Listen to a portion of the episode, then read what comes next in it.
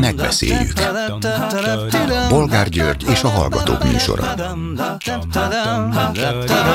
A műsor telefonszámai 061 387 84 52 és 061 387 84 53. Jó napot kívánok a Klubrádió mikrofonjánál, Bolgár György. Mai műsorunkban beszéljük meg, hogy Londonban tárgyal Dobrev Klára és a Demokratikus Koalíció árnyék kormányának több tagja, a brit munkáspárti árnyék kormány vezetőjével, illetve néhány tagjával. Ezek szerint egy európai nagyhatalom politikusai is fölfigyeltek erre a magyarországi változásra, hogy a legnagyobb ellenzéki párt árnyék kormányt alakított? És ezek szerint komolyan is veszik őket? Vagy a Telex független hírportálnak van igaza, amely így számolt be az eseményről. Árnyék Londonba, árnyék utazik az árnyék kormány, hogy árnyék találkozzon egy árnyék kormányjal. Következő témánk, hogy a házi orvosok többsége továbbra is tiltakozik, és nem írja alá az ügyeleti szerződést a kormány nyomása ellenére sem. Ki lesz az erősebb? Már csak azért is kérdezem ezt, mert pénzbírsággal és működési engedélyük visszavonásával fenyegetik az orvosokat. Mi a véleményük aztán arról, hogy a Magyar Labdarúgó Szövetség szerint az Európai Labdarúgó Szövetség, az UEFA engedélyezte a Nagy Magyarország táblák és molinók felmutatását a stadionokban a futballmérkőzések alatt. A Román Szövetség szerint viszont nem csak az egyre nagyobb cirkusza biztos? Mit szólnak ezen kívül ahhoz, hogy Szili Katalin az országgyűlés volt szocialista elnöke, és az Orbán kormány egy trükkel kerülné meg azt a bizonyos összeférhetetlenséget, amelyet az Európai Unió kifogásol az alapítványi irányítás alá helyezett egyetemek kuratóriumaiban az összeférhetetlenségi szabályok szerint, amelyeket a kormány állítólag hajlandó teljesíteni, a kormányzati tisztségviselőktől elvárják, hogy válasszanak, melyik pozícióban kívánnak maradni, a kormányzatiban vagy az egyetemi kuratóriumiban. Szili Katalin néhány hete úgy döntött, hogy lemond miniszterelnöki megbízotti tisztségéről, aztán a közelmúltban mégiscsak visszatért miniszterelnöki főtanácsadóként így már egészen más.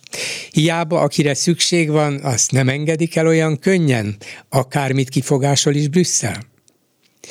És végül továbbra is beszéljünk arról, mi lenne, mi lehetne az, ami változtatna a magyarországi közállapotokon. Az ellenzék reménytelen, illetve a kormány mozdíthatatlannak látszó helyzetén. Történhet bármi? Mi múlik rajtunk? Telefonszámaink még egyszer 387 84 52 és 387 84 53. Háló, jó napot kívánok! Jó napot kívánok, ha igaz én vagyok a vonalban. Igen, tessék, hallgatom. Üdvözlöm, Bolgár Ferenci Barnabás vagyok, régen beszéltünk.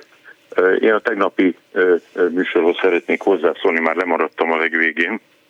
Szeretném megnyugtatni a, a kedves hallgatótársakat, a csekkes dologgal kapcsolatban. Ja, hogy egy hallgatónk mondta, hogy amikor befizetett a klubrádiónak egy csekkel, akkor kérték tőle az igazolványát. Így van. Na most ez gyakorlatban a pénzmosási törvényel van kapcsolatban, ami ugye az EU komfortos is ráadásul, tehát harmonizál az EU törvényekkel, hogy készpénzt ne lehessen akár kinek, akár ki részére feladni.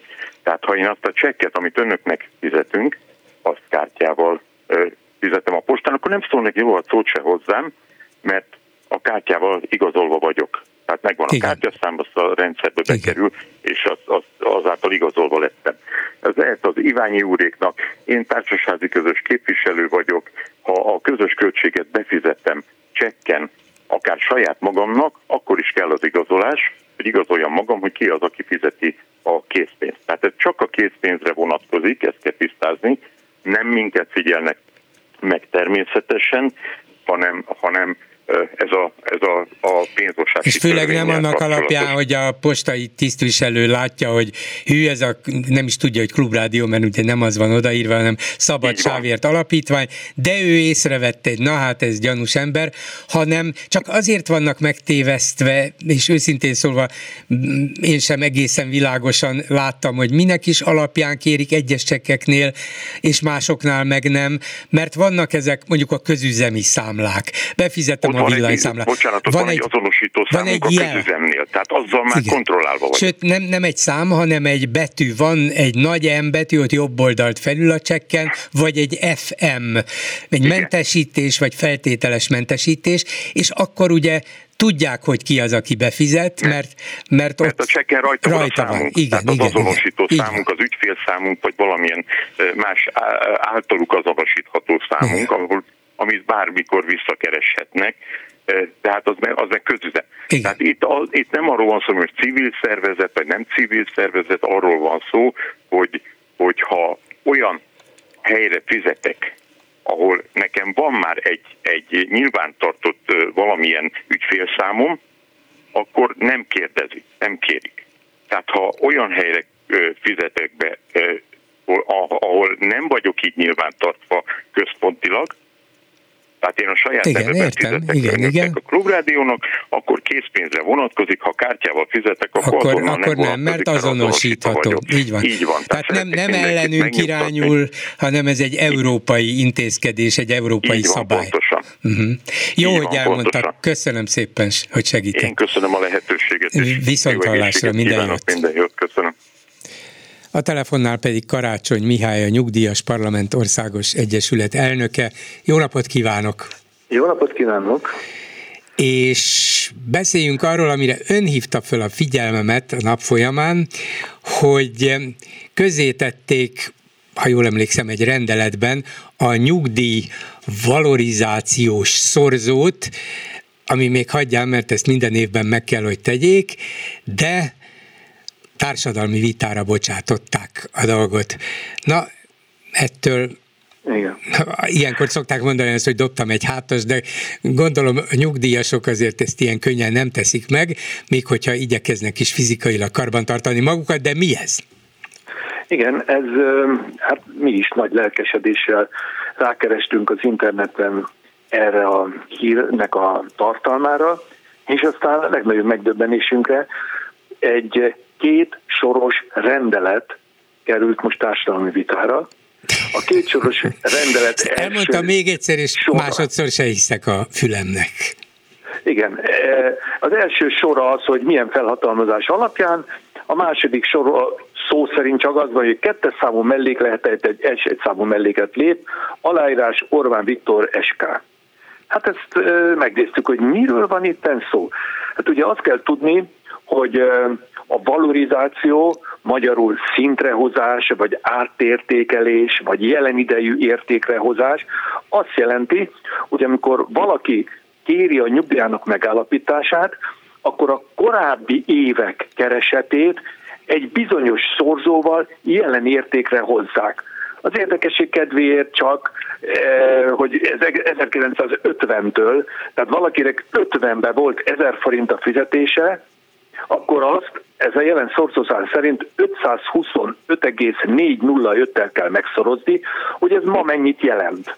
Hmm. Na most ezt minden évben meg kell hozni március táján, hogy a tavalyi fizetést mai értékre hogyan hozzuk ez egy osztás. Mert, ez mert különben aki, aki évtizedek óta dolgozik, van esetleg 40-50 év keresette, és akkor annak alapján meg akarják állapítani a nyugdíjat, nagyon keveset kapna, hiszen ennyit romlott a pénz azóta. Vagyis Igen. jelen értékűre kell átszámítani, ez a valorizációs Ez szorzó. jelenti a valorizáció. Na de ez, egy, ez azt jelenti, hogy a tavalyi év nemzetgazdasági átlagbérét elosztják a tavaly előtti év nemzetgazdasági kereset átszagértékével, az kiad egy szorzót, és ez a valorizációs szorzó. Miután ez jelen mai napra ez azt jelenti, hogy ez 17,5, azaz a tavalyi bér, a tavaly előtti bérnek 17,5%-kal nőtt, akkor ez a, ez a valorizációs szorzó. Tehát amit most vitára bocsátanak, hogy a nevező és a számláló jól van-e kiszámolva. De va, emlékszik, ez, ez egy egyszerű osztás. Emlékszik valami és ilyesmire a, korábbról, hogy persze minden évben nyilvánosságra hozták ezt a szorzót, hogy rendeletben vagy más, de társadalmi vitát? Kár, kár, kár, hogy nem tudom bemutatni, ugye, és még mellékeltek egy hatásvizsgálati lapot is, ami ez egy forma lap, ami minden sorában 000 van beírva, kivéve, hogy a hatásvizsgálat elkészítésére fordított idő. Oda be van írva, hogy három óra. Azaz ezt az egyszerű osztást, amit a negyedikes, ötödikes általános iskolában megtanítanak az emberek, hogy a számlálóbérők egy számot meg a nevezőbe, azt el kell osztani, és kapok egy eredményt. Erre három órát fordítottak, és most egy hetet adnak a nyugdíjasoknak, hogy ezt gondolják végig, és vegyenek részt a társadalmi vitába. Ez nevetséges. Há, miért nem mondja, a nyugdíjas parlamentországos egyesület nem mondhatja, azt részt szeretnék venni a vitába, nem 1,17, hanem szerintünk 1,27? Hát igen, igen, hát azon lehetne vitatkozni, hogy, hogy akkor merre kerekítették, mert hogyha én elvégeztem ezt a számítást körülbelül egy perc alatt, akkor ez egy hat, a tizedes vesző után még hat szám van, akkor hát ezt, hogy merre kerekítsük, hogy a négyes től fölfelé, ilyenekkel lehetne vitatkozni, de hát ez, ez, ez, ez, ez, ez, ez visszaélés ennek a bizalmával, hogy az emberek tényleg azt hiszik, hogy társadalmi vita van, akkor abba be lehet szólni, és el lehet mondani érveket, de, de mit, mit tudunk érvelni egy több ezer éves matematikai törvényszerűségen? Tehát olyan, mint hogyha a Pitagorász tételt társadalmi vitára bocsátanánk, hogy A négyzet plusz B négyzet egyelő C négyzettel, és akkor azt mondjuk, hogy ez nem igaz, hanem akkor ezt vitassuk meg. Szóval, szóval ez, ez Jó, ezt a mindennapi életben két ember úgy apostrofálná, hogyha a hülyeség fájna, akkor ez és ez és ez. Igen. De, de mégis kell, hogy legyen ennek valami oka. Van, van elképzelése Igen. arra, hogy mi a fene történhetett? Hogy juthatott ez eszükbe?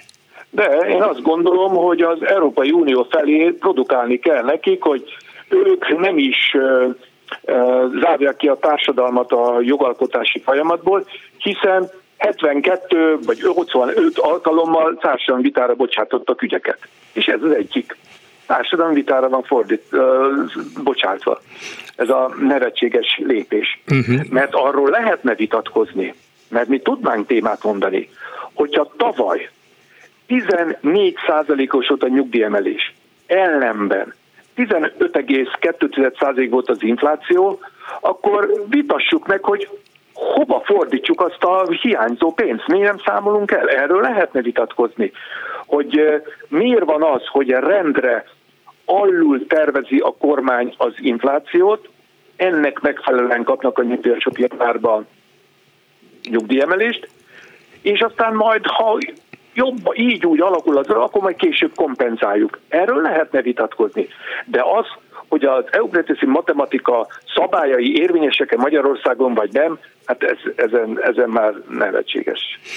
A az infláció 14, illetve 15,2 az, az átlagos infláció szám, vagy pedig a nyugdíjas a nyug, infláció? A nyugdíjasok inflációja 15,2 uh-huh. volt tavaly. Igen. Most is, magasabb, most is magasabb ezekben a hónapokban is, igen, mint, igen, igen, mint igen, az igen. átlag. Ez, ez most az utóbbi két-három éve érzékelhetően magasabb már.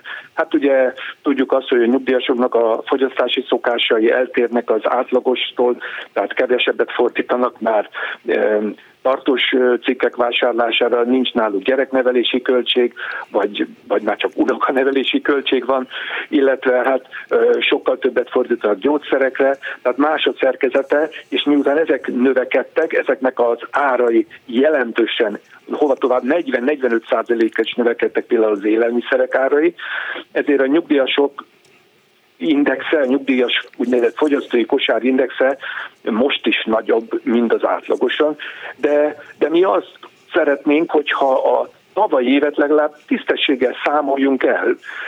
Volt 14% emelés, oké, okay, plusz most már látjuk, hogy most már auditáltan 15,2 az infláció, hát akkor híja van ottan 1,2-nek, ami azért is gond, mert arra kellett volna januárba a 15-öt rámelni és az már, az már, az már halmozott. Az még több, igen, igen. Az még egy átlag nyugdíjnál is két és fél, igen, három ezer forint, már igen. Szemmel láthatóan ez jelent már valamit. Igen, igen. Egy ilyen abszurdumról, hogy társadalmi vitára bocsátották a nyugdíjvalorizációs szorzót, e, esetleg értesítenek mások, most itt a hallgatókat értesítették róla rendben, de másokat is, hogy tudják, hogy mindenkit hülyére vesznek? Hát én a kollégáimat, akikkel itt a nyugdíjas parlamentben napi kapcsolatban vagyunk, azoknak mondtam, hogy te, te olvastad, és, és még nem kaptál nevető görcsöt, szóval ilyesmi beszélgetés folyt köztünk, de miután ez tegnap jelent meg, hát ezért az önök az első olyan hírforrás, ami ennek az fonákját bemutatja, mert arra volt a pénzügyminisztertől kezdve több kormányzati oldal, hogy hát társadalmi vita a nyugdíjügybe, de ennek a fonákját, ezt most önök az elsők, és ezt köszönjük szépen, akik ennek a nevetséges voltát bemutatják.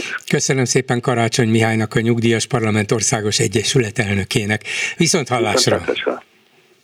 Háló, jó napot kívánok! Jó napot kívánok, tiszteletem Bolgár úr, nevem és telefonszámom a hölgyeknél. Két témához jelentkeztem, az egyik az árnyék kormány látogatása Angliában, illetve a Nagy Magyarország molinók. Hát egyrészt én egy kicsit távolabbról próbálnám szemlélni a demokratikus koalíciónak a, a tevékenységét.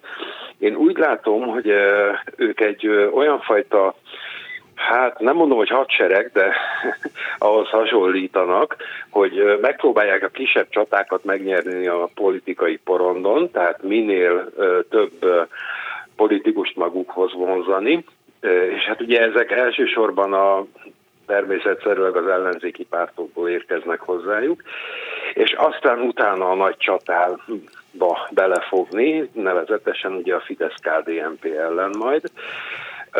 Azért vannak aggodalmaim ezzel kapcsolatban.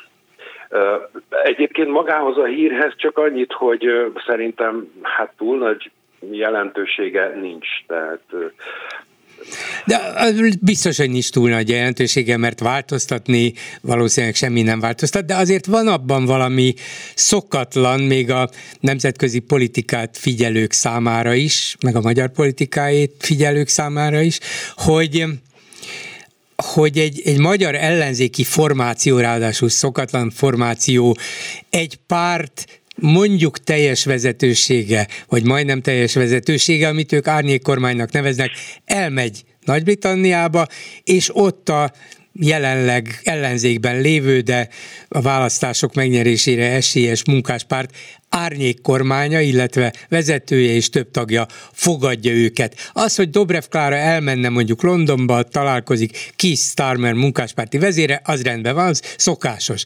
De hogy egy ilyen testületi találkozó legyen, én ezt újdonságnak tartom, bár nem változik ettől semmi, de mégis van valami üzenete vagy jelzésértéke. Mindenképpen, és végképp úgy, vagy hát főleg úgy, hogy ugye Angliában a munkáspárt ténylegesen esélyes lehet a választásokon győzelemre, Hát én a demokratikus koalíciónál én ezt egyelőre nem látom, de hát ugye a jövőt nem látom. Tehát valószínűleg Londonból se ezt látják, hiszen ők is a magyarországi közvélemény kutatásokat látják, de mégis valamiért úgy érezték, hogy hát ám legyen, csináljuk ezt meg. Végeredményben szerintem ez nem rossz, mert hát hogy is mondjam, ez még mindig több párbeszéd így különböző országok politikusai között, meg értelmesebb párbeszéd, mint amit a Fidesz-KDNP folytat, úgyhogy uh, ilyen szempontból viszont mindenképpen üdvözölhető. Igen. A másik téma, ez a nagy magyarországos dolog, hát nem tudom, hogy más fölvetette é már a műsorában, sajnos nem tudom minden nap hallgatni, de tisztázzuk már azt, hogy mi az, hogy Nagy Magyarország mert én alapvetően kétféle Magyarországot látnék, lehet, hogy szegényes a fantáziám, és ezért csak kettőt. Ugye az egyik adja magát, hogy ez a területi jellegű dolog, amelyről, hát megmondom őszintén, már az én szüleimnek sincs semmiféle fogalma, ismerete, emlékes, semmi. A másik pedig, hát az a nagy Magyarország, ami mondjuk egy Dél-Koreához, vagy esetleg, hát nem tudom, Japánhoz mm, mérhetően egy rendkívül fejlett ország. Gazdaságilag, társadalmilag, Ugye azt is lehetne Nagy Magyarországnak hát lehetne, a lehetne. Hír az, a hír az, hogy én úgy látom, hogy hát egy, jelenleg egyiknek sincs semmiféle realitása. Még a láthatár szélén se. Ez, ez így van, az, az ember őszintén, szívesen látna egy... A... Bocsánat. Csak azt akartam mondani, hogy az ember szívesen látna például egy nagy Svájc jellegű nagy Magyarországot, amely ugye, nem, területileg nem, nem nagy, de azért nagyon sok mindenben példát tud mutatni a világnak. Hát pontosan, én, én mondjuk a Svájcot azért nem nagyon hoztam föl, mert hát Svájcnál, Svájc esetében ugye hát legendásan azt szoktuk mondani, hogy a csokoládé és az óra de, de azért ugye a Japán, hát nem tudom területileg mennyire mérhető Magyarországhoz, de Dél-Korea mindenképpen. Ugye ott azért több a, a, a hogy is mondjam, ugyan, nagyjából ugyanazon a területen rengeteg mindenben piacvezetők, és Hát ez engem, Jó, hát ez itt most egy, zavar, itt most hogy, területi, hogy a... ugye itt tudja, hogy itt területi értelemben e, számít, vagy területi értelemben váltott ki, és politikai értelemben váltott ki vitákat ez a Nagy Magyarország térképet bemutató molinó vagy, vagy tábla, amit stadionokban kitesznek, és hát itt lehet ezt történelmi Magyarországnak is nevezni, Nagy Magyarországnak is, bizonyos értelemben mindegy, régi határokat mutat be, a régi határokon belüli Magyarországot ábrázol, és ezt vannak Magyarországon sokan, akik hát ártatlan történelmi jelképnek, vagy a hagyományok megőrzésének tartják, de hogyha egy csoport kiteszi mondjuk egy stadionban, egy nemzetközi mérkőzésen, főleg szomszédországok csapatai elleni meccsen, akkor ezt a másik ország és a másik ország csapata vagy csapatai valamiféle politikai támadásként értékelik, vagy lenézésként, hogy ti, ti ugráltok onnét mondjuk Romániából, amikor az országotok egy része a miénk volt, vagy Szlovákiából, és így tovább. Hát ezért van a vita, és nyilván a Román Labdarúgó Szövetség is ezért tiltakozik, és mondja azt, hogy még csak az se igaz, amit az MLS mond, az UEFA nem engedélyezte ezt a jelképet, ennek a használatát, hogy mi az igazság, ezt még nem tudjuk, de hogy vita egyre nagyobb van belőle, ezt tudjuk. Igen, és természetesen Igaza van önnek, tehát azért most őszintén megmondom, én sem ma reggel érkeztem a Marsról. Tanultam történelmet, illetve hát ugye a, a, a rajzokon én is látom, ugye van némely olyan rajz, hogy ugye ilyen, ilyen szét aprózva, vagy nem tudom, felvagdosva ábrázolja ezt a régi területi Nagy Magyarországot. Viszont azért, hogyha őszinték akarunk lenni magunkkal szemben, érdemes megnézni, megkeresni olyan fajta térképeket, amik ilyen 1905 környékén volt az osztrák-magyar monarchiában népszámlálás, és ott ugye a népesség területi eloszlása is szerepelt, és példának okáért Erdélyben a nagyvárosok kivételével igencsak kevesen valották magukat magyarnak. Tehát ö, ö, Trianon lehetett volna igazságosabb, ez biztos. De azért ö, Persze, ez, ez nem kérdés. A, a kérdés itt ebben az esetben mégiscsak az, hogy a trianoni igazságtalanságot száz évvel később érdemesen lehet-e, szabad-e, provokáló-e bevinni a stadionokba. Mert, mert lehet, hogy ezt nem lehet rasszizmusnak nevezni, szerintem sem ez, ez nem rasszizmus, ez bár nem egyesek nem. annak minősítik, nem rasszizmus, de hogy ez egy provokáló politikai üzenet lehet a szomszéd országoknak, az biztos, vagy legalábbis így lehet érteni, és így is értik sokan, vagyis szándékosan, hát azért is viszik be a szurkolók, hogy bosszantsák vele az ellenfelet. Igen, és ez hát sajnos ez némely szurkolói csoportoknak a hogy is mondjam, a kreativitását minősíti, megmondom őszintén, mert egyrészt szerintem nem lenne szabad, eleve, Másrészt, hát miért nem olyan molinót visznek ki, például, hogy hol voltatok az előző két Európa bajnokságon, tehát, vagy, vagy hasonló, mert, mert lehetne. Igen. Ugye? És akkor az is egy ilyen úgynevezett orr alá dörgölés lenne, hogy hát ugye itt a környező szomszéd országok nem nagyon voltak ott, mondjuk Horvátország ez alól abszolút kivétel, de, de hát ugye Románia és Szlovákia nem. Szóval meg lehetne ezt oldani, azért mondom, hogy a, a szurkolói csoportok kreativitása az egy kicsit behatárolt, és hát nem jó, nem jó irányba, mert egyébként mondom, én meggyőződésem, hogy ezt, ezt most már így száz évvel azután, meg aki egy kicsit is tanult történelmet, pláne hogyha még jobban is, az teljesen fölösleges és megengedhetetlen. Hát igen, de botrányok, konfliktusok nyugodtan lehetnek belőle ma is, száz évvel később is, miért ne? Hát, Ugye? Köszönöm szépen. Én is köszönöm. Viszont hallásra. Minden jót. Önnek is. Háló, jó napot kívánok! Jó napot kívánok! Talán én vagyok Egészen biztos. Szeretnék Gönc Katalin megnyilvánosságot szól feljárulni. Összehozzánk Gönc Kingára gondol? Bocsánat, Kinga. Gönc igen. Kinga, elnézést. Igen, igen, igen. Mit csinált ő? Most én hát vagyok ő, meglőve, nem tudom, hogy mit, mit tett, mit csinált, nem mire reagál ő, ő hozzászólt ehhez a megnyilvánulássához a kormánynak? Már melyikhez? Jól emlékszem, akkor csatlakozott, mint külügyminiszter volt külügyminiszter. De melyik, melyik megnyilvánulásra gondol most? Arra, hogy nem akarják a svéd és a finn mhm. csatlakozást. Uh-huh.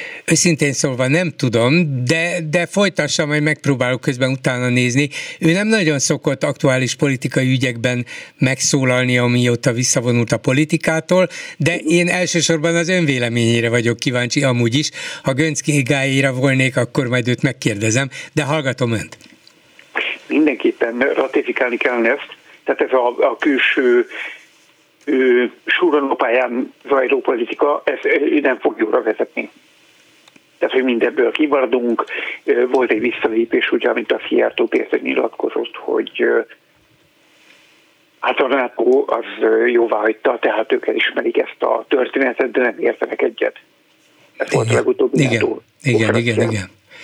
Hát az biztos, hogy ez, ez biztos, ja, ja, ja, gondolom, hogy arra gondol talán, hogy, hogy korábbi, korábbi miniszterek, államtitkárok, kormánytagok, ez a bizonyos V21 tagjai, és ott volt Gönc Kinga is, kérik a kormányt, hogy ratifikálja a finn és a svéd NATO csatlakozást, és akkor talán ott volt Gönc Kinga az aláírók között, ugye? Úgy emlékszem, hogy igen. Igen, igen, igen, akkor stimmel. Ott volt Balázs Péter. Igen, az az, ez az, így van. Az a V21. úr. Igen. Igen. Szóval nem csak Gönc Kinga, hanem azok mm, sokszor még ráadásul jobb közében, Gönc Kinga nem, mert ő ugye balliberális kormányoknak volt tagja, de sok olyan Bot Péter Ákostól kezdve Jeszenszki Gézán át, Bot olyanok, Péter. igen, akik, akik például jobboldali kormányoknak voltak tagjai, ők is ezt kérték, sürgették, javasolták, és köztük volt Gönc Kinga is, így van, igaza van. Igen, igen. Az a helyzet, hogy szerintem az első etapban, amikor ugye volt az első négy éves ciklusa a legutóbbi megválasztásokra Fidesznek, ott a, a NATO laterálisok, például Nél Zsolt, azok kikerültek a, a szűnyek szívére. Igen, most is lényegében ott vannak, egy parlamenti bizottsági elnöki tisztsége van, és kész ennyi van neki. Elmehetett Svédországba, meg Finnországba tárgyalni, Hende Csaba vezénylete alatt mehetett el Német Zsolt is. Igen, de ez gyakorlatilag szintén azt jelenti, hogy olyan, mintha a NATO-ból is mi úgymond szőnyegszínre kerülnénk, ahogy mondtam az előbb. Igen, ez egész biztos, hogy így van de őszintén szólva nem értem, hogy miért csinálják. Miért jó ez nekik, hogy Magyarországnak rossz, azt értem, azt tudjuk. Nem is kell hozzá sokat gondolkozni. De hogy miért jó az Orbán kormánynak, hát ezzel kapcsolatban elgondolkoznék, nem értem. Azért, mert megy az összekacsinkazás ugye a, a keleti fronttal, és ennél fogva nem tudom, hetekkel ezelőtt olvastam, hogy gyakorlatilag egyrészt a Magyar Külügyminisztérium rendszerét feltörték az orosz hackerek, tehát mindent lát gyakorlatilag az orosz oldal, ami itt zajlik, mint levelezés. Volt ilyen is, igen. De mit kap Oroszországtól Orbán, vagy az Orbán kormány? Ezt, ezt nem értem. Feltételezni lehet sok minden, de az több lenne, vagy kézzelfoghatóbb lenne, mint amit Európától, az Uniótól, vagy a NATO-tól kap? Én attól tartok, ugye évekkel ezelőtt felrepült a, a kalamp, hogy esetleg létrehoznak egy ilyen laterációs, ilyen multilaterációs szervezetet, ahol olyan lesz, mint a független államok közössége volt. És ha esetleg kilép Magyarország a, az EU-ból, oda tud csatlakozni. Gondolja, hogy már ennyire előre haladott a dolog, hogy ezek valóban ki akarják vinni az országot az Unióból is? Nem tudom, de sok minden jel ö, erre mutat. Uh-huh mondanám, hogy ne idegesítsen, csak néha rosszabb pillanataimban nekem is ez a következtetésem, hogy akármennyire nem tűnik logikusnak és észszerűnek, és ők maguk is tagadják, de egyre inkább minden a felé mutat, hogy tényleg ki akarják vinni az Unióból az országot, de ha a NATO-ból is ki akarnák, hát akkor a senki földjén találnánk magukat, vagy, a, vagy az oroszok óvó vagy megszálló kezei alatt. Tehát ezt, ezt nem is tudom, nem is tudom igazán értékelni. Azt mondom, hogy ez akkora abszurdum, hogy ezt még Orbán Viktor sem találhatná ki, hogy ez lenne a jó neki. Nem. Egyszerűen kilépünk a NATO-ból, azt mondjuk, hogy semlegesek vagyunk, uh-huh. ugye, mint Ausztria volt, illetve jelenleg is az, sok-sok évtizeden keresztül, és körbe lennénk olyan államokkal véve, mint Ausztria volt, akik NATO tagállamok. Uh-huh. Tehát ennyi az egész. És utána a, a többi lépés az attól függ például, hogy mi történik mondjuk Moldovával. Mert ott ugye most be van feszülve az egész állam. Igen és könnyen lehet, hogy egyik részét leszakítja teljesen Oroszország, a másikat valami vazalus állomá teszi, a románok pedig akkor aztán teljesen teljesen harci készültségbe lépnének az oroszok ellen, mert az, az őket is már területileg is minden szempontból veszélyeztetné. De igen, bármi elképzelhető ez is. Bolgár, egy kérdés. Igen. Mi az ön véleménye arról, hogy volt ez a fekete tenger fölötti ö, amerikai drón kontra, illetve bocsánat, Szovjetunió, igen volt, Oroszország ö, repülőgépei közötti konfliktus? Hát, hogy mi a véleményem róla, hogy miért van ez? Igen. Hát, mert nyilvánvalóan az amerikaiak nemzetközi vizeken segítik, de ugye hajóik is járnak nemzetközi vizeken, repülőik is, drónjaik is, az oroszok pedig nyilvánvalóan egy ilyen figyelmeztető kvázi támadással, hogy szándékosan-e vagy véletlenül ez már mindegy is, az biztos, hogy el akarták riasztani onnét az amerikaiakat. Az amerikaiak ezzel bizonyára segítik az ukránokat, amihez joguk van, az, az oroszok viszont még azt a kockázatot sem találták nagynak, hogy akár egy ilyenfajta fizikai összeütközést provokáljanak ki. Nagyon veszélyes játék.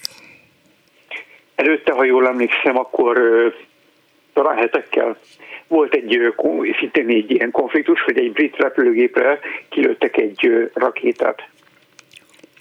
Igen. Mi, minél közelebb repülnek egymáshoz, annál nagyobb a, a veszély egy, egy, akár egy véletlen nem szándékos konfliktusnak, de az biztos, hogy szándékos, hogy közel vannak egymáshoz, akár meg is sértik a légteret, az oroszok persze ezt rendszeresen csinálták, még békeidőkben is, de de a mostani helyzetben, amikor folyik egy háború, ez még sokkal veszélyesebb. Na erről van szó, hogy ezt ilyenkor, ilyen feszült helyzetben talán ki kellene hagyni. Volt a malájgép lelövésre, ugye? Igen. Tehát az is Hát ki kellene, ki kellene hagyni, de akkor e helyről üzenjük Putyinnak. Nem tudom, meghallgatta bennünket. Köszönöm szépen, hogy hívott viszont hallásra. Én köszönöm szépen, további szép napot. A vonalban pedig Arató Gergely, a Demokratikus Koalíció árnyék kormányának kormányprogramért felelős árnyék minisztere. Jó napot kívánok! Jó napot kívánok! Londonból, ugye? Így, így, így. Hát akkor... Éppen az utcáról kicsit zajos is lesz, mert a Westminsterből tartunk most egy következő programra akkor meséljen nekünk, legyen szíves, hogy mi ez egyáltalán, hogy jött létre, és mi történt eddig. Vannak, akik ezt komoly és új, és legalábbis érdekes, figyelemre méltó fejleménynek tartják, és hát vannak olyanok is, akik lekezelően, hogy hát mit akar a DK árnyék kormánya, hol vannak ők attól a pozíciótól, mint amit a munkáspárt tölt be, és a munkáspárt árnyék kormánya Angliában, Nagy-Britanniában. Hát ugye szerintem erre a mai nap erre nagyon világos választ adott, hiszen Keir Starmer a munkáspárt árnyék kormányának vezetője, és a munkáspárt vezetője fogadta Dobrev Klárát, és egy e, hosszú és nagyon tartalmas tárgyalást folytattak. Hasonlóképpen a e, brit árnyék kormány e, miniszterelnök helyettesével is volt egy hosszabb tárgyalás.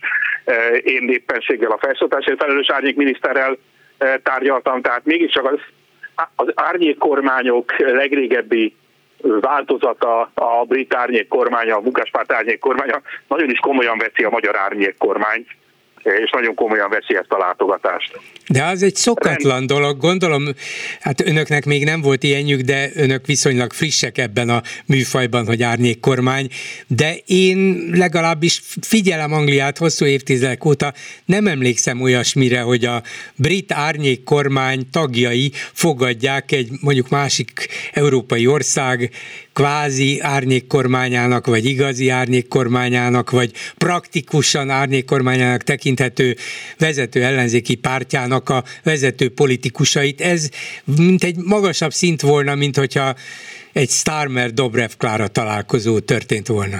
Ez, ez pontosan így van, hiszen itt nem valóban számos miniszteri szintű találkozóra, árnyékminiszteri szintű találkozóra kerül sor, amelyik módot ad arra, hogy sok minden olyan dologról is tárgyaljunk, ami az általános politikán túl már a részletekkel kapcsolatos, hiszen vannak olyan dolgok, amik minden ilyen tárgyaláson szóba kerülnek, és a legfontosabbak az, hogy megerősítsük azt, hogy a demokratikus koalíció továbbra is elszánt a Magyarország nyugati kötődése adó EU tagsága esetében, vagy éppen NATO tagság esetében hallottam ezt a beszélgetést. Teljesen érthető módon ezt és a briteknek, akik szintén a NATO erősítésében érdekeltek. A, ugyanígy mindig van szó arról is természetesen, hogy mennyi kárt okozott a Brexit Nagy-Britanniának, ezt minden tárgyaló partnerünk elmondja a saját területén, és nagyon tanulságos akkor, amikor Magyarországon is vannak, akik ebben a gondolattal játszanak, úgy tűnik. És akkor persze mindig szóba kerül a megélhetés és az infláció kérdése, amelyik pedig nagyon fontos persze mind a két országban. Azért hozzáteszem, hogy Nagy-Britanniában 10% az infláció, tehát két és félszer kisebb, mint Magyarországon, de ez a 10%-os infláció is rendkívül nagy gondokat okoz. És aztán persze, ami meg, meg nagyon fontos, hogy a, a szakminiszteri szintű tárgyalásokon meg lehet egyéb részletkérdésekről beszélni. Például nekem nagyon fontos az, hogy a brit kormány felsővezető felelős miniszter a tárgyalásunkon megerősítette azt, hogy a munkáspárt elkötelezett az, abban az irányban, hogy újraépítse a brit felsőoktatásnak az európai kapcsolatait, ami azt jelenti, hogy támogatják azt, hogy az Erasmusba valamilyen módon újra bekapcsolódjon Nagy-Britannia, és ilyen módon kikerülhessenek magyar diákok Nagy-Britanniába, és attól se zárkozott el, hogy meggondoljuk e- egy olyan Európai Unió és Nagy-Britannia közötti e, diákcsere megállapodásnak a létrehozását, amelyik lehetővé tenné ismét azt, hogy magyar diákok tanulhassanak Nagy-Britanniában, és persze azt is, hogy brit diákok éljenek Magyarországra. Uh-huh.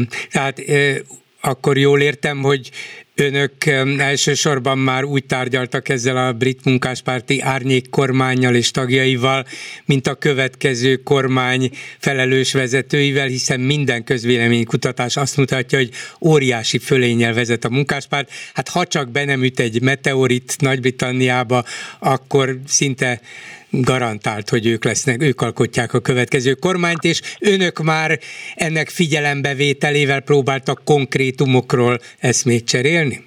Ez, ez természetesen így van, hiszen az árnyék kormányprojektnek az az értelme Magyarországon is, meg Nagy-Britanniában is, hogy fölkészüljünk arra, hogy amikor kormányra kerül egy politikai erő, akkor milyen politikát fog folytatni, és hogy be is mutassuk persze ezt a politikát. És természetesen, és ezt nagyon jól lehet érzékelni itt is, hogy az árnyék kormány tagjai olyan felelősséggel gondolkoznak, hogy tudják, hogy mi a teendő abban az esetben, hogyha ha megnyerik a választást és megszerzik a kormányhatalmat. Nagyon, nagyon fontos partnerségek jönnek létre így, és nagyon fontos szakmai kapcsolatok. Most azt a részét értem, hogy akár egy magyar politikai pártnak vagy politikusnak fontos lehet a következő brit kormány vezetőivel már előre is tárgyalni és személyes kapcsolatokat, meg akár gyakorlati kapcsolatokat építeni, de nekik miért volt fontos, vagy miért, miért, számított egyáltalán az, hogy vendégül lássák a demokratikus koalíciót, hiszen látják, hogy Magyarországon hát egyrészt még több mint három évig nem lesz választás, másrészt az Orbán kormány betonból nagyon jól el van látva, és saját magát betonozza be, ahonnét szinte lehetetlen kirobbantani, és nagyon nehéz leváltani, vagyis hát ott nem, nem látszik azonnalinak, hogy minek is tárgyaljunk mi a DK-val, jó esetben majd két-két és fél év múlva, ha van esélyük arra, hogy megverjék az Orbánékat a választásokon. Szóval náluk mi indokolta azt, hogy önökkel leüljenek tárgyalni?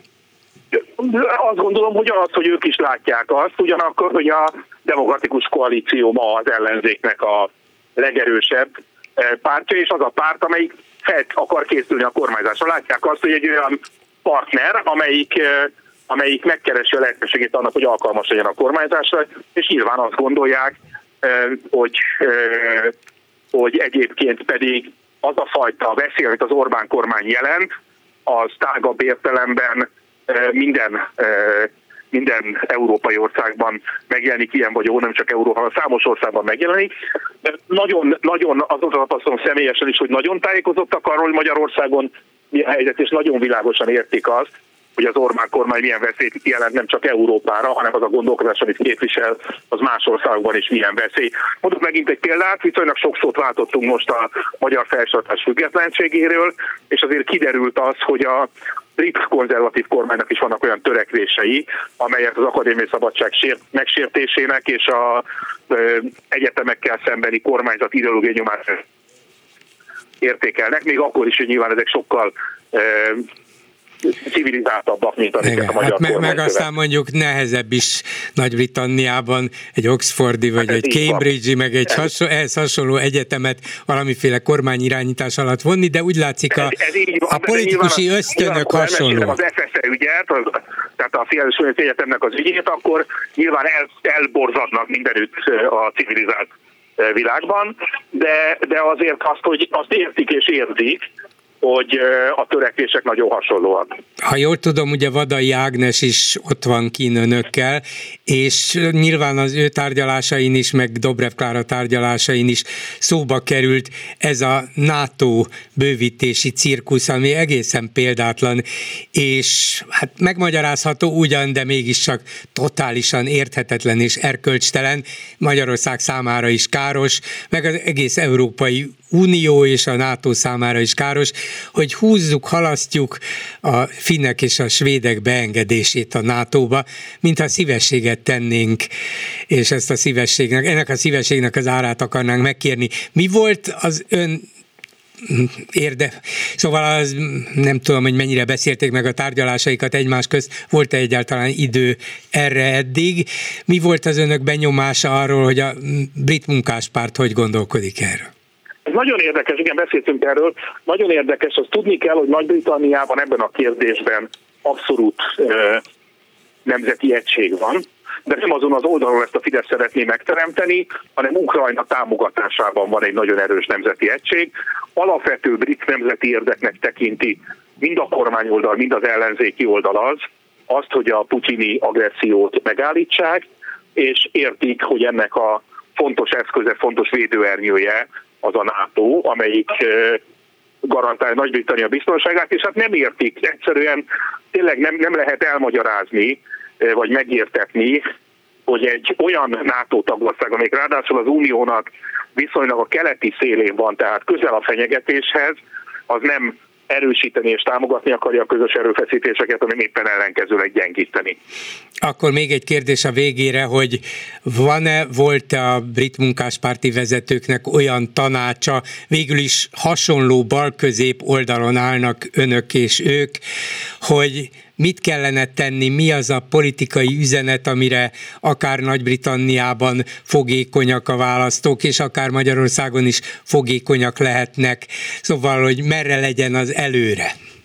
Nagyon, nagyon sokféle féle ilyen dologról beszéltünk, de talán most, ami, ami a legfrissebb és a legerősebb bennem, hogy most az egyik tárgyalásunkon például arról beszéltünk, hogy milyen fontos az az energia demokratizálása, ami alatt azt értik, amiről korábban beszélt már a demokratikus koalíció is, hogyha az emberek kapnának ott segítséget, hogy napelemeket és szélerőműveket szereljenek föl, akkor az energiaellátás biztonsága az nem az oroszok, és, és akár nem is nagyvállalatok kezébe lenne, hanem az emberek a saját energiájukból sokat meg tudnának termelni. Vagy éppen beszéltünk arról, hogy a lakóházkorszerűsítési, energiakorszerűsítési program, az árnyék kormánynak az egyik egyébként fontos zászlóshajó programja, ez itt is egy nagyon fontos ügy, és itt ők is nagyon lényegesnek tartják. Szóval például ez egy olyan gondolat, hogy biztos, hogy, hogy tovább viszük és tovább gondolkozunk rajta, mert sok, sok, sok szempontból nagyon fontos. Egyszerre van, van környezetvédelmi, szociális, és energiabiztonsági oldala, és mind a három szempontból pozitív. Köszönöm szépen Arató Gergelynek, a Demokratikus Koalíció árnyék kormánya tagjának, viszont hallásra! Megbeszéljük. Bolgár György és a Hallgatók műsora. A műsor telefonszámai 061 387 84 52 és 061 387 84 53. Délután 3.44-ig 40 millió 148 ezer forint jött össze a gyűjtésünkön. Nagyon szép, jól állunk, és önöknek köszönhetően fogunk még ennél is jobban állni. Köszönjük szépen! Röviden a témák, amikről ma délután beszélünk, vagy legalábbis én ezeket ajánlottam az önök figyelmébe. Londonban tárgyal Dobrev Klára és a DK árnyék kormányának több tagja a brit munkáspárti árnyék kormány vezetőivel. Mm, ez lehet egy érdekes, akár fontos politikai esemény is. A Telex úgy számolt be róla, hogy árnyék Londonba, árnyék utazik az árnyék kormány, hogy árnyék találkozzon egy árnyék kormányjal melyik áll közelebb az igazsághoz. Aztán a házi orvosok többsége továbbra is tiltakozik, és nem írja alá az ügyeleti szerződést a kormány nyomása ellenére sem, pedig pénzbírsággal, sőt, működési engedélyük visszavonásával fegyegetik az orvosokat. Ez utóbbi azért is érdekes, mert már amúgy is hatalmas a házi orvos hiány, sok praxis betöltetlen, akik dolgoznak, azok is viszonylag idősek, úgyhogy nem tudom, mire vezetne, hogyha egymás után vennék el a praxist, a működési engedélyt a házi orvosoktól. Aztán Az MLS közölte, hogy az UEFA engedélyezte a Nagy Magyarország molinók kirakását, felhasználását a stadionokban, a futballstadionokban. A Román Labdarúgó Szövetség szerint viszont ez nem így van, ami garantált az a vita, Szili Katalin, a miniszterelnök volt megbízottja, aki néhány hete lemondott tisztségéről, hogy a Pécsi Tudományegyetem kuratóriumának tagja maradhasson, most mégis visszatért miniszterelnöki főtanácsadóként. Megbízottnak nem lehet részt venni a kuratóriumban, az Unió javaslata vagy kérése alapján főtanácsadónak lehet. Minden esetre ügyes az összeférhetetlenség kijátszása és végül beszélhetünk arról is, amit tegnap vetettem föl, hogy mi lehetne az, amitől bármi megváltozna a magyar politikai közállapotokban, mi az, ami hozhat valamiféle változást, valamiféle haladást, az ellenzéktől függ ez, a civilektől, vagy a világhelyzettől, esetleg rajtunk is múlik-e valami. 387 84 52 és 387 84 53 a számunk. Háló, jó napot kívánok! Jó napot kívánok, Kódala Zsuzsa vagyok, és egy tulajdonképpen mindenhez fűződő problémám van. Hogy megfogjuk, vagy le tudjuk-e váltani Orbánékat, hát abban biztos, hogy segítség kell.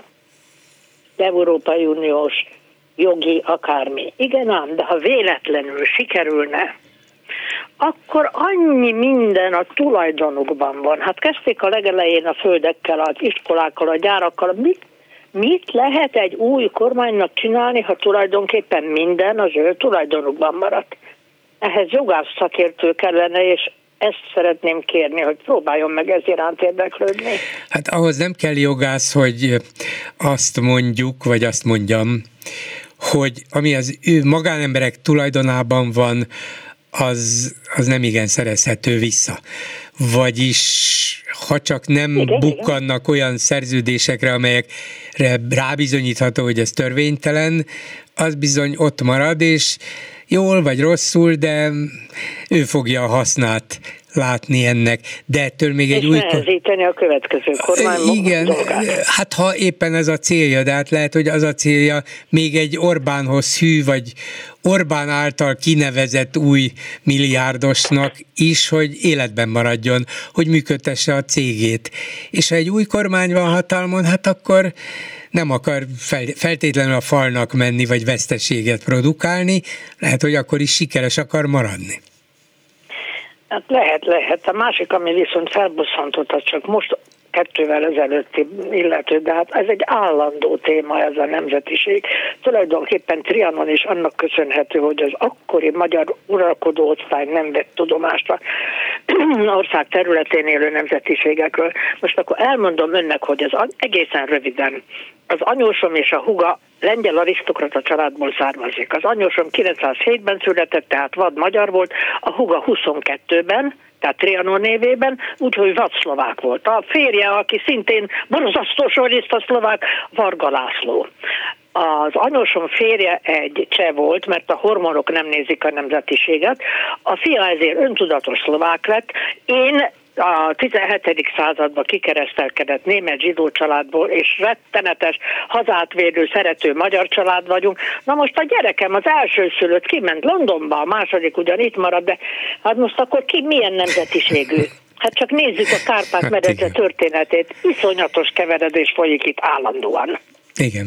Akkor mit ugrálnak a nemzetiségekkel? Mert igen. Miért nem hagyják élni őket? Mondjuk nem, mondjuk nem, nem is ez a... Ki... Igen, igen. Tulajdonképpen milyen szép lett volna, hogy egy több nemzetiségű országban, akár nevezzük ezt Nagy Magyarországnak, többféle nemzetiség együtt tud működni, és békésen együtt él, de hát ez akkor is valószínűleg illúzió maradt volna, hogyha az akkori uralkodó osztály figyelembe veszi a szlovákok, románok, szerbek jogos követeléseit, Igen, mert hát egy idő után valószínűleg ők is saját államot akartak. Hát Igen. itt van Európa. Hát már a pénz is majdnem minden utazonos, csak ez a pocakpacni nem hajlandók normális lenni, jaj megőrülök. tulajdonképpen a Európa ezt a szellemet, persze, vagy ezt az persze, persze. Hát meg. megpróbál a régi sérelmeken, a régi panaszokon, a régi konfliktusokon túllépni, mondván, hogy egy, egybe persze. tartozunk, és segítsük egymást, és ne az számítson, hogy most melyik nemzet nyomja le a másikat, hanem persze igen, de ez olyan szépen hangzik, és valószínűleg az emberek többségének jó is lenne, de mindig vannak olyanok, akik azt mondják, de én külön vagyok, mint a másik, és nekem igen, jogom, sajnos, és jussom igen. ez és ez. Igen. Úgyhogy úgy érzem, hogy az Orbán kormányt nem lehet másként megbuktatni, csak jogi úton. Uh-huh. De, lehet, hogy tévedek. De ez a jogi út arra gondol, hogy valami Európai Uniós jogi... Vagy világ, igen. Uh-huh. igen. Hát Putyint is mert mit tudom, én nem tudom a neveket. Mert a vála- választás, választásokon nem? Az reménytelen, hogy a magyar hát társadalom többsége azt mondja? Önző és gerekes az összes ellenzék. Vá! Most olvastam el az egyik újságot, amit ide bedobtak a DK árnyék kormányáról, hogy ők fölkérték a többi pártban lévő szakértőket és árnyékminiszternek, akik vállalták is, csak a pártvezetésük nem engedte. Hát akkor így lehet legyőzni Orbánt, ugyan hát, Igen, ebben is igazság van sok, de azért gondolja meg, hogy ha a DK árnyék kormánya, akkor miért egyezem bele a MSZP, a Jobbik, az LMP, a Momentum, stb., hogy egy-egy politikus átlép a DK árnyék kormányába. Ha mm. azt lehet mondani, hogy ez az ellenzék árnyék kormánya, akkor Így ez egy van, másik helyzet. Ja, hogy ezt akarták volna csinálni. Ezt Aha. akarták, persze. Uh-huh. Na mindegy, hát majd meglátjuk, mi lesz. Csak felvetettem olyan problémákat, amik állandóan foglalkoztatnak. Nem csak önt, köszönöm szépen a nem csak önt foglalkoztatják. Köszönöm szépen. És akkor most következzék egy interjú felvételről, mert um, Müller Péter Sziámi, az ismert zenész, nem ért rá ezekben a percekben, most valami elfoglaltsága szereplése van, beszél is majd róla, és őt arról kérdeztem, hogy miért vállalt tagságot a Petőfi zenei tanácsban, amely tegnap alakult meg a Petőfi Kulturális Ügynökség kezdeményezésére. Ennek az ügynökségnek a vezérigazgatója egy bizonyos, önök ismerik a nevet Demeter Szilárd, és a tagok között szerepel Ákos, Frenreis Károly, Nagy Feró, Tátrai Tibor, Müller Péter, Sziámi és még mások, és gondoltam, hogy megkérdezem őt arról, hogy miért vállalta végül is a feladat az, hogy és akkor közleményből idézek, hogy tanács tagjai szakértelmükkel és meglátásaikkal elősegítsék a Petőfi Rádió, a Petőfi TV, a Hajógyár és a magyar popkulturális értéktár minőségelvű megerősítését, ezáltal a magyar popkultúra jobbá tételét, úgyhogy kérem hallgassák. A telefonnál Müller Péter Sziámi, zenész, dalszerző, előadóművész és a Petőfi Zenei Tanács tagja. Szervusz! Szervusz, Gyuri! Mindjárt rátérek arra, amiért hívlak, ez a Petőfi Zenei Tanács volna, de... Ja, de mond, azért hívsz? De így képzeld el, de most... Ja, ne haragudj, de ez egyáltalán nem téma, tehát az Aha. egy fél mondat. Én azt hittem, hogy azért hívsz, mert hogy a, a Napidal projekt lett az év könnyűzenei projekt, és most lesz a nagy koncert elképesztő eloda listával, és hát általában ez a beszédtéma. A Petőfi tanács, amiben már bekérdezett egy pár ember, azok a buták, hogy miért ülök a Petőfi tanácsba, arra, arra okosan röviden lehet válaszolni. Azért ülök a Petőfi tanácsba, egyrészt mert, hogy, hogy hát kb. 20 éven keresztül Petőfi rádiós voltam, nem tudják rólam, de nekem szerkesztő riporter diplomám van, Ákos osztályba végeztem a nagy 168 órás generációval, és aktívan műsort vezettem, műsort készítettem sokáig, és talán én voltam az első elő, aláíró, vagy az elsők egyike, aki azt mondta, hogy igen, legyen magyar zenei rádió a Petőfiből, és hát a szívemben viselem, hogy az jó legyen. Most pedig műsor struktúra váltás lesz, és a Petőfi Tanács a 200 fiatal mellett az idősekből azért jött létre, hogy műsorötletekkel álljon elő. Ez uh-huh. így kielégítő, vagy Hát mindjárt, mindjárt még kérdezek, nem, nem, nem, ideologizálni nem fogunk. A Mester Ákos bűnei között akkor felsorolhatjuk azt is, hogy te diplomát kaptál. Jó, akkor... De figyelj, hát természetesen nagyon-nagyon sok készpénzt, perecet és francia konyakot kellett ehhez belefeszülni. Különben ez olyan, mint az autóvezetés, hogy negyedszerre kaptam volna meg talán.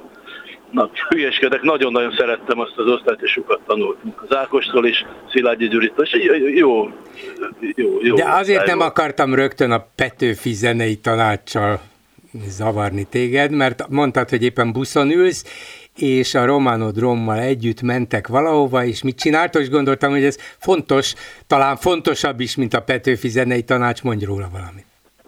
Csodálatos, hogy így gondolkozol, ez tényleg fontosabb. Tehát az van, hogy hogy viszonylag kevés promóval, mert nincs értelme, bár nem baj, hogyha Lorca alapítvány tevékenységéről tudnak az emberek, mert talán érzékenyítő hatása lehet. Úgyhogy akkor, ha megengeded, én röviden elmondom, hogy ez micsoda. Sőt, kérlek rá. Tehát az történt, hogy öt művészeti csoport, cigány, vagy nevezzük romának, ki, ahogy szereti művészeti csoport, összeállt, és a 300-as program, azaz a felzárkózott települések program keretében, vagy annak a célkitűzéseivel azonosulva elkezdtük járni a legszegényebb magyar településeket, ahova hát nem, hogy kultúra nem jut el, de kenyér is ritkán, és hát ennek az élvonala az egy ilyen talán 120 település, ami a 300-as listából aktív már, és ezt a projektet amúgy a, az idősebb Vecsei Miklós, illetve Máltai Szeretett Szolgálat koordinálja.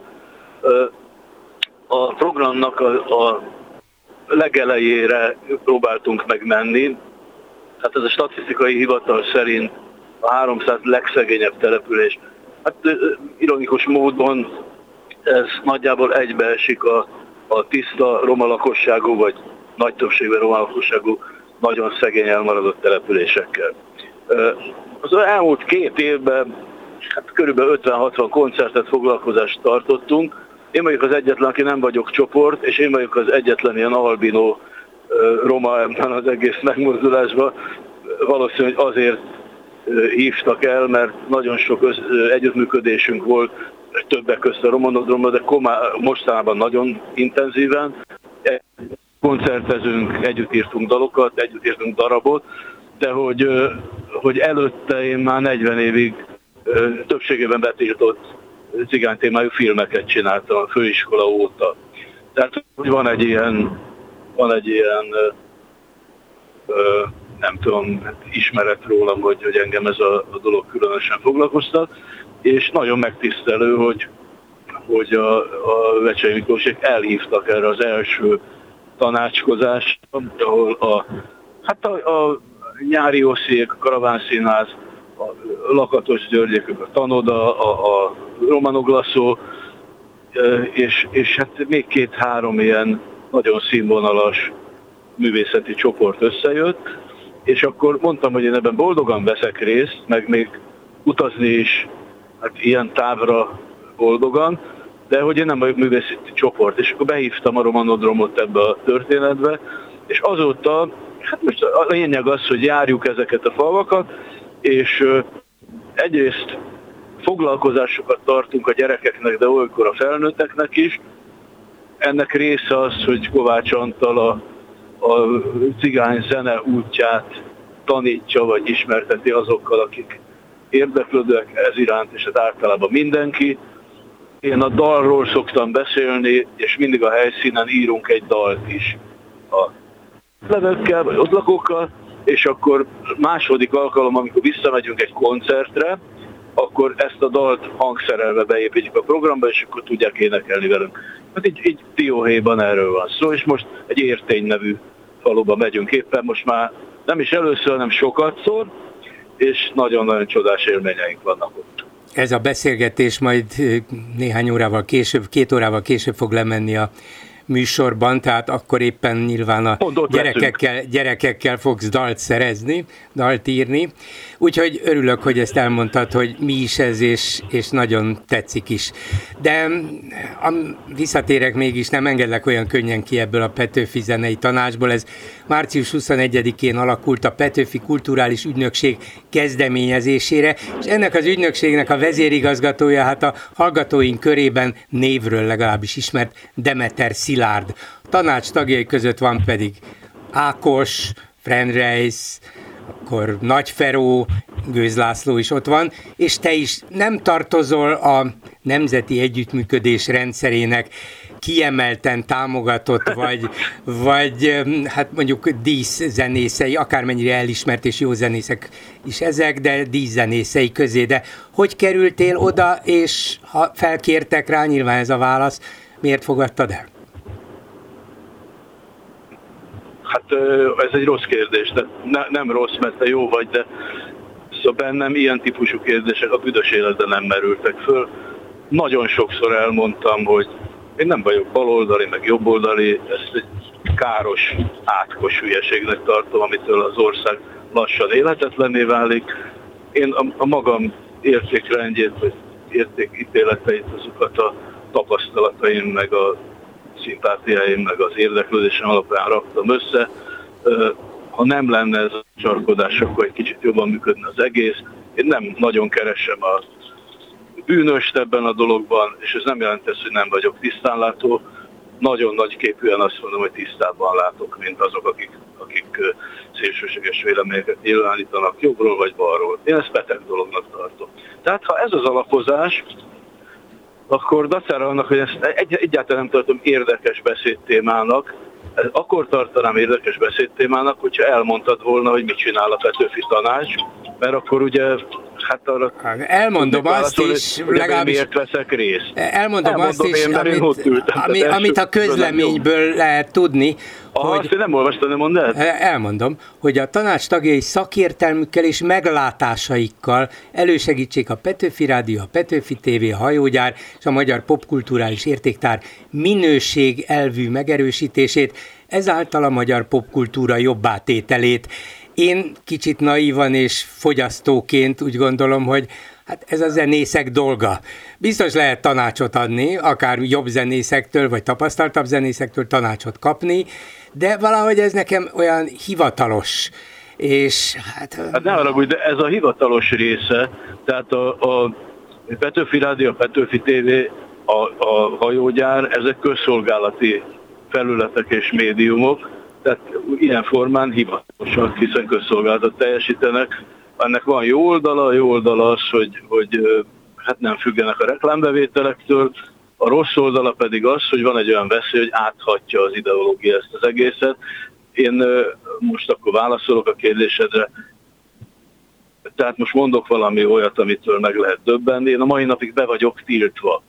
Tehát lehet, be vagyok tiltva konkrétan. Hol? Ezek, ezeken a felületeken, igen? Nem, nem. A Petőfi tévében sok Aha. koncertünket fölvetik. Petőfi rádióval az utolsó közös élményem az az, hogy hát ugye először is egyszer egy Sziámi dalt beválogatott a Petőfi, hogy ez csodálatos rotációba fog menni, majd közölték, hogy a főszerkesztő, de ez régen volt, nem most. Ez a Petőfi rádió zenei korszakának legjobb korszakában volt, hogy, hogy van egy sor, ami kiütötte a, nem tudom, biztosítékot a főszerkesztő, betiltották.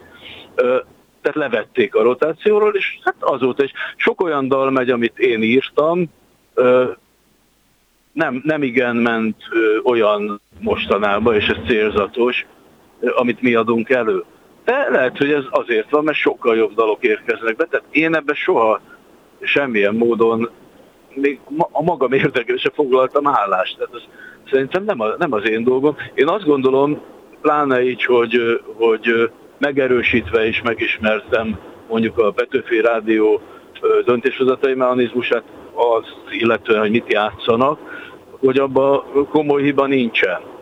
Tehát volt, volt olyan pont, amiben bele lehetett kérdezni, vagy, vagy nem tűnt hasznosnak, de, de ott, sem, ott sem gondolom, hogy, hogy mondjuk igazam lenne, ha neki mennék annak, hogy ilyen olasz van. Tehát, hogy mondjuk, hogy, hogy ezer hallgatónak lejátszanak egy refrént, és azt játszak, ami tetszik, de nem így működik, hanem úgy működik, hogy van egy szerintem nagyon rátermelt, bár engem nagyon ritkán beválogató, vagy sose zenei főszerkesztő, aki hát ráadásul még talán barátomnak is mondhatok, nagyon szeretem, az Izil, és ért a dologhoz, és tudja azt, hogy, hogy mi az, amitől egy, egy rádió működik, és a másik oldalon azt is, azt is tudja, hogy, hogy mi az, ami mondjuk szellemileg nem fér be. Tehát, hogy nem egy szélsőséges ember, de most hát nem beszélnek hosszan az izéről, aki Értem, értem, értem. Elfogadok, és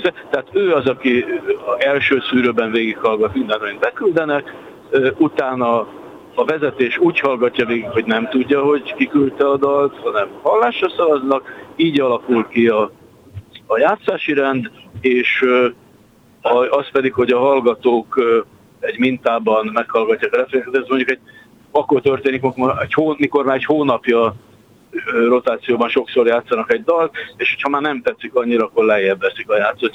Szóval nem nagyon lehet más csinálni. Én nekem azt gondolom, hogy nem kéne most előre szaladni, mert ha valaki nem tudja, vagy nem érti, igazából ez arról jött, lé, arra jött létre most ez a, a tanács, hogy konstruktív ötletekkel, műsorötlettel, ilyesmivel jöjjünk elő. Az, hogy én benne ülök, az nem azért van, mert, és most fogockodj meg, az általam nagyon szeretett Nagyferó, vagy a, az Ákos ott ül, akivel, hát a, a, hogy mondjam, a karriere kezdete óta barátságban vagyunk. De hát ugyanígy a többiek, tehát a Bot Mikit sokra tartom, a, a Tátrai Tibor szerintem a nemzeti minimum, tehát hogy Nekem nincs ilyenem, hogy kivel ülök le, egyébként akkor nem, is leülök beszélgetni. Nem, nem is erre akartam célozni a kérdésemmel, hát, hanem az, azt mondtad, hogy a ez az ügy érdekel. Szélsőségeket... Hát évig Petőfis szerkesztő műsorvezető voltam, többszörös Petőfi díjas vagyok, ez nem szokás a, tudni róla. A, a Petőfit aztán végképp nem kell szégyelni.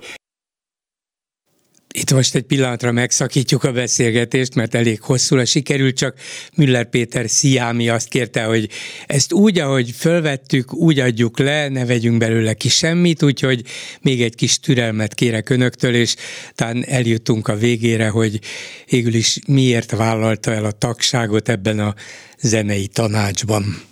A szélsőségeket és a szélsőségeseket te is többször szóba hoztad, elutasítod, de hát éppen ennek az ügynökségnek a vezérigazgatója, aki nyilván felkért, Demeter Szilárd, ő pedig elég sok szélsőséges kijelentést tett, vagy írt le az elmúlt években. Nem biztos, hogy ez nem fordult meg a te fejedben. Hát biztos, hogy megfordult, csak van idő egy történetre is esetleg? Mondd a történetet. Igen. A történet úgy szól, hogy mint, amint mint ahogy ezt már elmondtam, én a 168 órás osztályban végeztem a rádióban, és hát, hát egész csodálatos társaság volt. Nem olyan régen fölhívott a barát Jóska, avval, hogy ők szeretnének a 168 órában egy címlap interjút csinálni velem, és e, azt szeretné, hogyha ebben neki mennék Demeter Szilárdnak és Bródi Jánosnak. Azért ez már jó egy éve vagy Így kettő, együtt. hogy történhet. Na most azt akarom már mondani, de ez, ez még ugye a, a klasszikus korszakban volt. Igen. Nem volt tulajdonosváltás, meg semmi, de én ki. Akkor a magyar könnyűzeni stratégia hát még nem látott napvilágot, csak egy mondat már megjelent róla, hogy lesz egy ilyen, és társadalmi a sietás, meg nem tudom micsoda, és akkor hát, hogy menjek neki a könnyűzenei stratégia Bródi Jánosnak. És mondtam, hogy hát figyelj, ez egy nagyon ízléstelen kombónak hangzik, de hogy a Bródi János nem kell megmondani, hogy kicsoda, de mi az a könnyűzenés stratégia.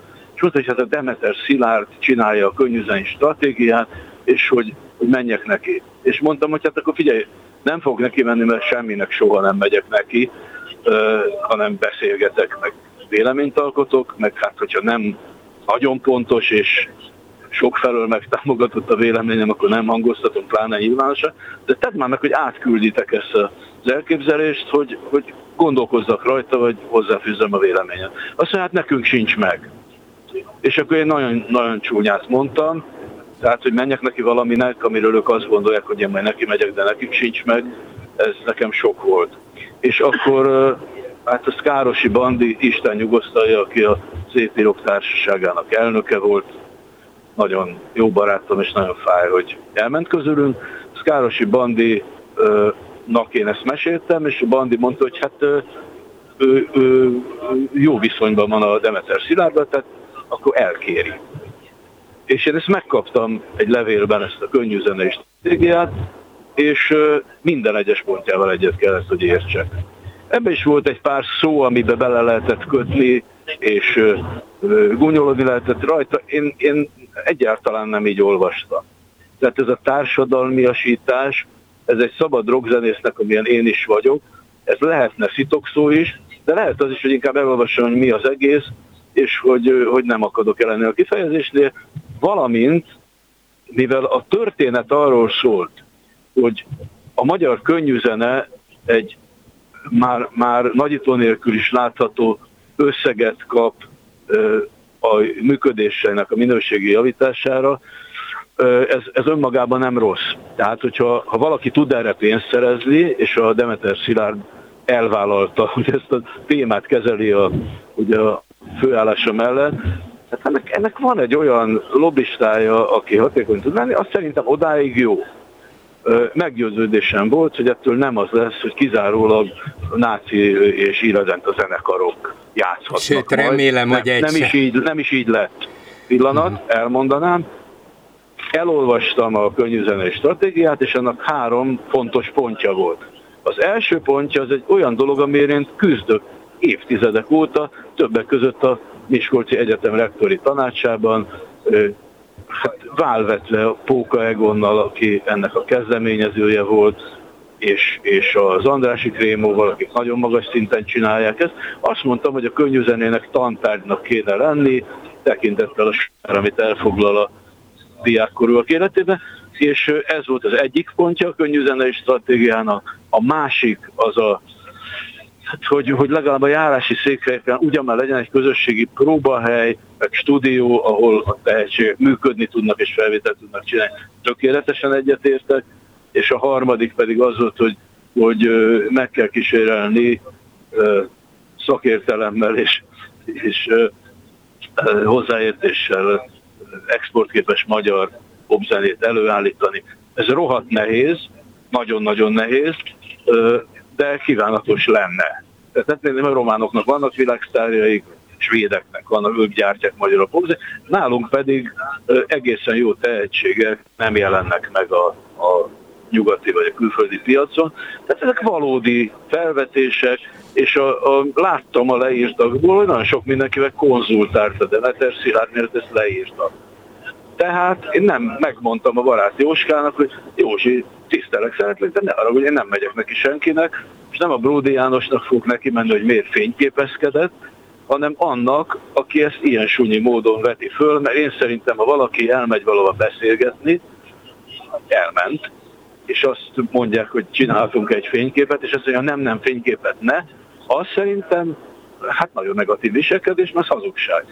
Úgyhogy én egyáltalán nem vetem meg a Bródi Jánost azért, mert szóba állt a Demeter Szilárddal, én is szóba álltam, szóba is fogok, amíg annak haszna lehet, és másfelől pedig hát a Bródi János biztos, hogy nem, mert szerintem pozitív hatással volt a stratégia kialakítására sok másokkal együtt. Értem. És akkor most jön az, amit kérdeztél, na de hát a Demeter Szilárd, egy szitokszó. Én nálam egyetlen ember se szó soha, tehát nagyjából úgy vagyok vele, mint a állapostól, hogy más a tett és más az ember, tehát én egy embert nem fogok nem fog megvetni vagy gyűlölni, ez nincs is bennem ilyen érzés egyáltalán. Viszont megnézem a tetteit. Ha a tetteket nézem, akkor azt mondom, hogy a könnyűzenei stratégia az egy a szakma, vagy a magyar könnyűzene felől nézve egy nagyon komoly és nagyságrendi előrelépés, és jó gondolatokat tartalmaz. A Demeter Szilárdnak a megnyilvánulásai, amik közül némelyik valóban ilyen erősen rock'n'roll színezetű, azok más megítélés alá esnek, és hát természetesen gondolok mindegyik kijelentésről külön ezt-azt. Az, hogy szerencsés, nem szerencsés, ezt inkább onnan nézem, hogy van egy ember, aki a mondjuk úgy, hogy nemzeti kormányzatnak a, a kultúrkorifeusa, és ő az a fajta, aki úgy, úgy, úgy azt mondja, hogy pozíciójából, de az is benne vagy egy basszusgitáros, ő, ő olyanokat fog mondani, hogy átüti az inger küszöböt. Lesz, ami lesz. Értem. hát most, lesz, most hogy az én drága szeretett átütötte. barátom, Karafiát Orsolya elküldi az apukájába, ő meg elvtársítőzi a Karafiát Orsolya. Én ezt meg mosolyogva nézem szobám nyugalmából, tehát ez nem az én terem. Meg az autóbuszról, úgyhogy jó utat, meg az autóbuszról mondom, és jó utat kívánok neked, társadalmi asítsd a zenét a cigány gyerekek hát, között is. Azt gondolom, hogy, hogy köszönöm szépen, hogy ezeket megkérdezted és szóba hoztad. Életem centrumában jelenleg is a Napidal projekt van, ami az év könnyű zené projektje volt, és most lesz egy csodálatos koncertünk április 19-én a, a Napidalokból. Erre készülök rettenetesen nagyon, és különben pedig mindenről, ami, ami szerintem jót hoz, azt gondolom, hogy abban, abban segítőnek kell lenni. Többek között köszönöm, ebben is. Köszönöm, hogy a kérdéseimre a válaszaiddal segítettél. Talán. Én meg Gyuri, köszönöm, köszönöm szépen, szépen. hogy beszéltünk. Szervusz, Müller Péter Sziáminak. Minden jót. És egy hallgató a vonalban. Jó napot kívánok! Jó napot kívánok, én vagyok vonalban? Igen, tessék. Budai Olivér vagyok, Franciaországból, Avignon környékéről. Megmondom őszintén, már be akartam telefonálni előzőleg, mert tegnap vagy ma reggel olvastam ezt a hírt, hogy Müller Péter ugye beállt a csapatba, ez a Petőfi, Petőfi, Petőfi zenei tanács. tanács. Igen. Na azt hiszem két hónapja talán beszéltünk személyesen, és akkor már emlegettem Demeter urat, ugye? Demeter Szilárdot. Hát, Igen. Erről az a véleményem nagyon sarkos, hogy a Müller Péter ragozhatja, ahogy akarja, Petőfis múlt, nem Petőfis múlt. Ez, ez egy cenzori bizottság, amit felállítottak, és ő ennek a tagja.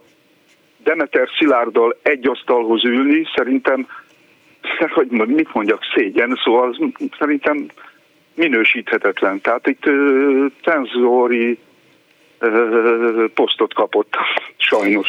Azt én nem tudom, hogy ez cenzori poszt-e, ahhoz szerintem ők nem kaptak elég felhatalmazást vagy jogkört, de nekem a megközelítéssel, az eleve a koncepcióval van bajom, bár csak annyit tudok róla, amennyit a közleményük meg Müller mondja, hogy hát akármilyen tekintélyes és jó zenészek, főleg idősebb zenészek gondolják azt magukról, hogy ők majd akkor segítenek meghatározni a Petőfi TV, a Petőfi Rádió és a többinek a zenei arculatát, hát miért? Hát arra van egy vezetés, meg ott vannak a zenészek maguk, és az majd valahogy nem magától persze, de hát mégis az aktívak, a felelősök döntései következtében kialakul, hogy ez egy ilyen zenei rádió lesz, vagy egy olyan, ráadásul, és ezt sajnos nem hoztam szóba, mert hát amúgy is elég hosszan terjengett ez a beszélgetés, hogy azért nem mindegy, hogy hol szól az a bizonyos zene, amiknek a, aminek, a,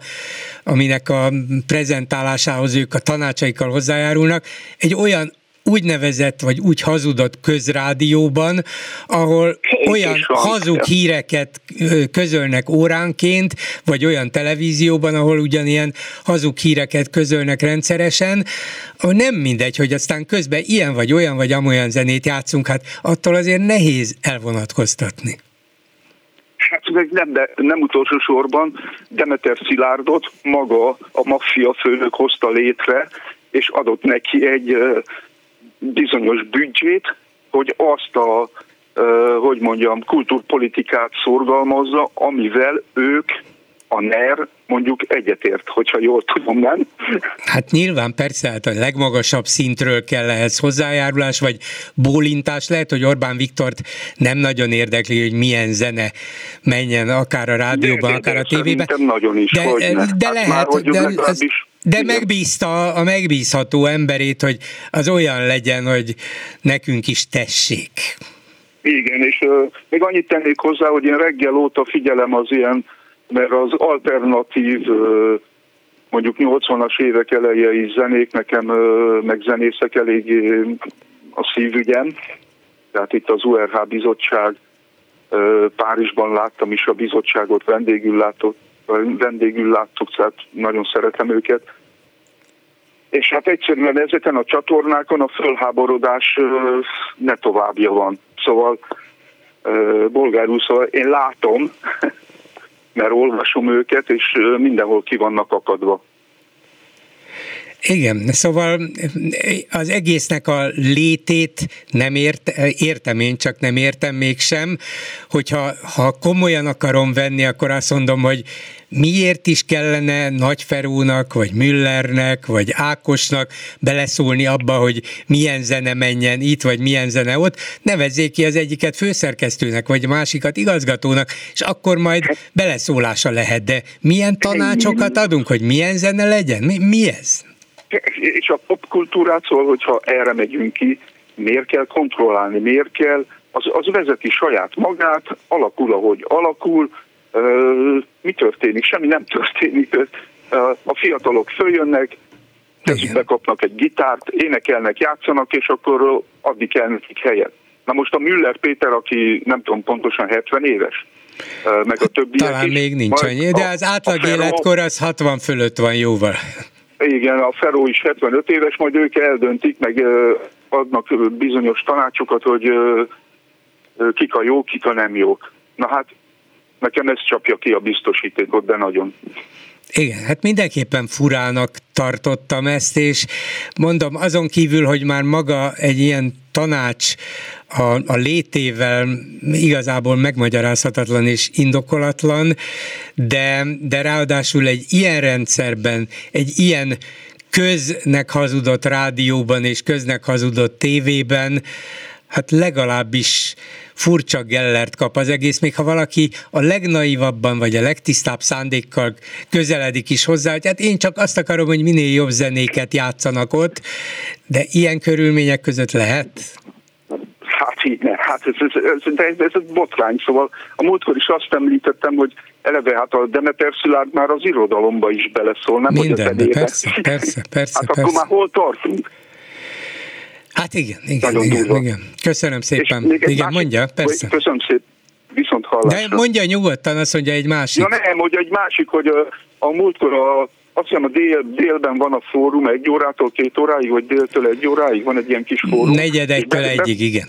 Be, be, betelefonált egy debreceni úr, hogy hogy milyen inflációról beszélnek az emberek, hogy bemennek a boltba, és össze-vissza vásárolnak minden őrültséget. Na most én...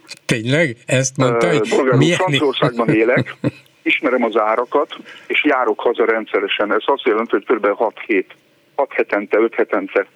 Na most van itt egy megszokott, nem tudom az árakat itt, mert nem változtak gyakorlatilag.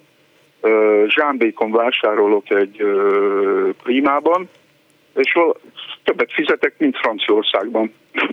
Igen, hát egészen, ezt egészen kirívóan ezt, ezt az nőttek úr, az árak. A úr, aki betelefonált pontosan ide a klubrádióba, ő neki a betelefonálásához uh-huh. üzenném. De gondolom a műsorvezetőnk is emlékeztette az illetőt, hogy... Igen, igen, hamar mintha... lecsavarták, és utána hát nem is azért, a hanem... telefonáló azért uh-huh. helyre tette. Uh-huh. Hát, mert azért ehhez nem kell sem különösebb tudás, sem kutatás, hogy az ember meglássa a boltban, hogy mi mennyibe kerül ma, és mennyi volt egy héttel vagy egy hónappal ezelőtt. Igen, hát én, én szoktam venni francia vajat és sajtot a prezident sajt és vaj, ami kapható például Magyarországon is, amiért fizetek mondjuk 1,80-at, 7 eurót itt, az Magyarországon 3-350 euró. Ennyi. Igen. Nem kell, jó nekünk a magyar vaj is, de az a baj, hogy az is ugyanolyan drága. De az is drága. De különben a, a prezident francia vaj Magyarországon lengyel, tehát Lengyelországon készül. Na, még ráadásul, még ráadásul ez is, még csak nem is kapunk igazi franciát. Micsoda átverés ez az Európai Unió, tiltakozunk. Köszönöm szépen, viszont hallásra. Köszönöm szépen, viszont hallásra, Bolgár. Mit írnak Facebookon Lőrinc Saba? Szia Gyuri, köszöntöm a hallgatókat. A NATO és Ukrajna konzultációjával kapcsolatos véleményekre figyeltem fel. Eddig volt a nem tűrjük, nem engedjük, vétózunk, több tiszteletet követelünk, illetve Magyarország blokkolási szándékát indokló kommentek Szijjártó részéről. Stoltenberg pedig most bebizonyította azt, hogy ha nem tartják be a szabályaikat, a szabályrendszert kihasználja a magyar delegáció, akkor ő is megteheti azt, hogy kreatívan alkalmazza ezeket.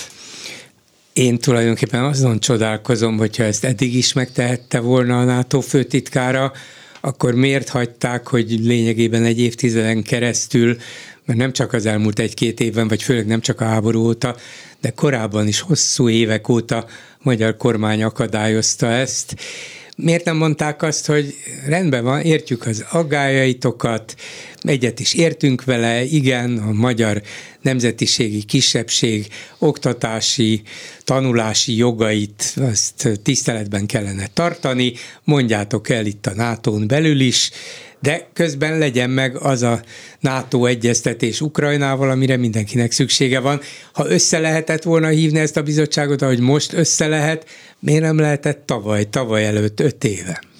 Nem lehet, hogy a NATO főtitkárnak most lett elege, csak eh, hosszú idő után? Hát, valószínűleg erő nem is annyira a NATO főtitkárának, hanem valószínűleg a főbb NATO tagállamoknak, az Egyesült Államoktól az angolokon át a többiekig, azt mondják, hogy na elég volt ebből az állandó obstruálásból. Másik gondolatra is felfigyeltem, itt az ideje, hogy elgondolkozzunk a Nagy Magyarország újrázásáról. Szinte bármelyik európai statisztikát megnézve szomorúan tapasztaljuk, hogy a volt magyarországi területeken már jobban élnek az emberek, mint az őslakosok idézőjelben a kifejezés. A szomszédos országok egyszerűen használták fel, észszerűen használták fel a kapott uniós támogatásokat, ezek folyamatosan kamatoztatják a hasznosan befektetett tőkét. Lassan már talán mi fogunk csatlakozni hozzájuk a jobb élet reményében? Ajaj. Hát hogy ne, vagy mi hozzánk csatlakoznak mások.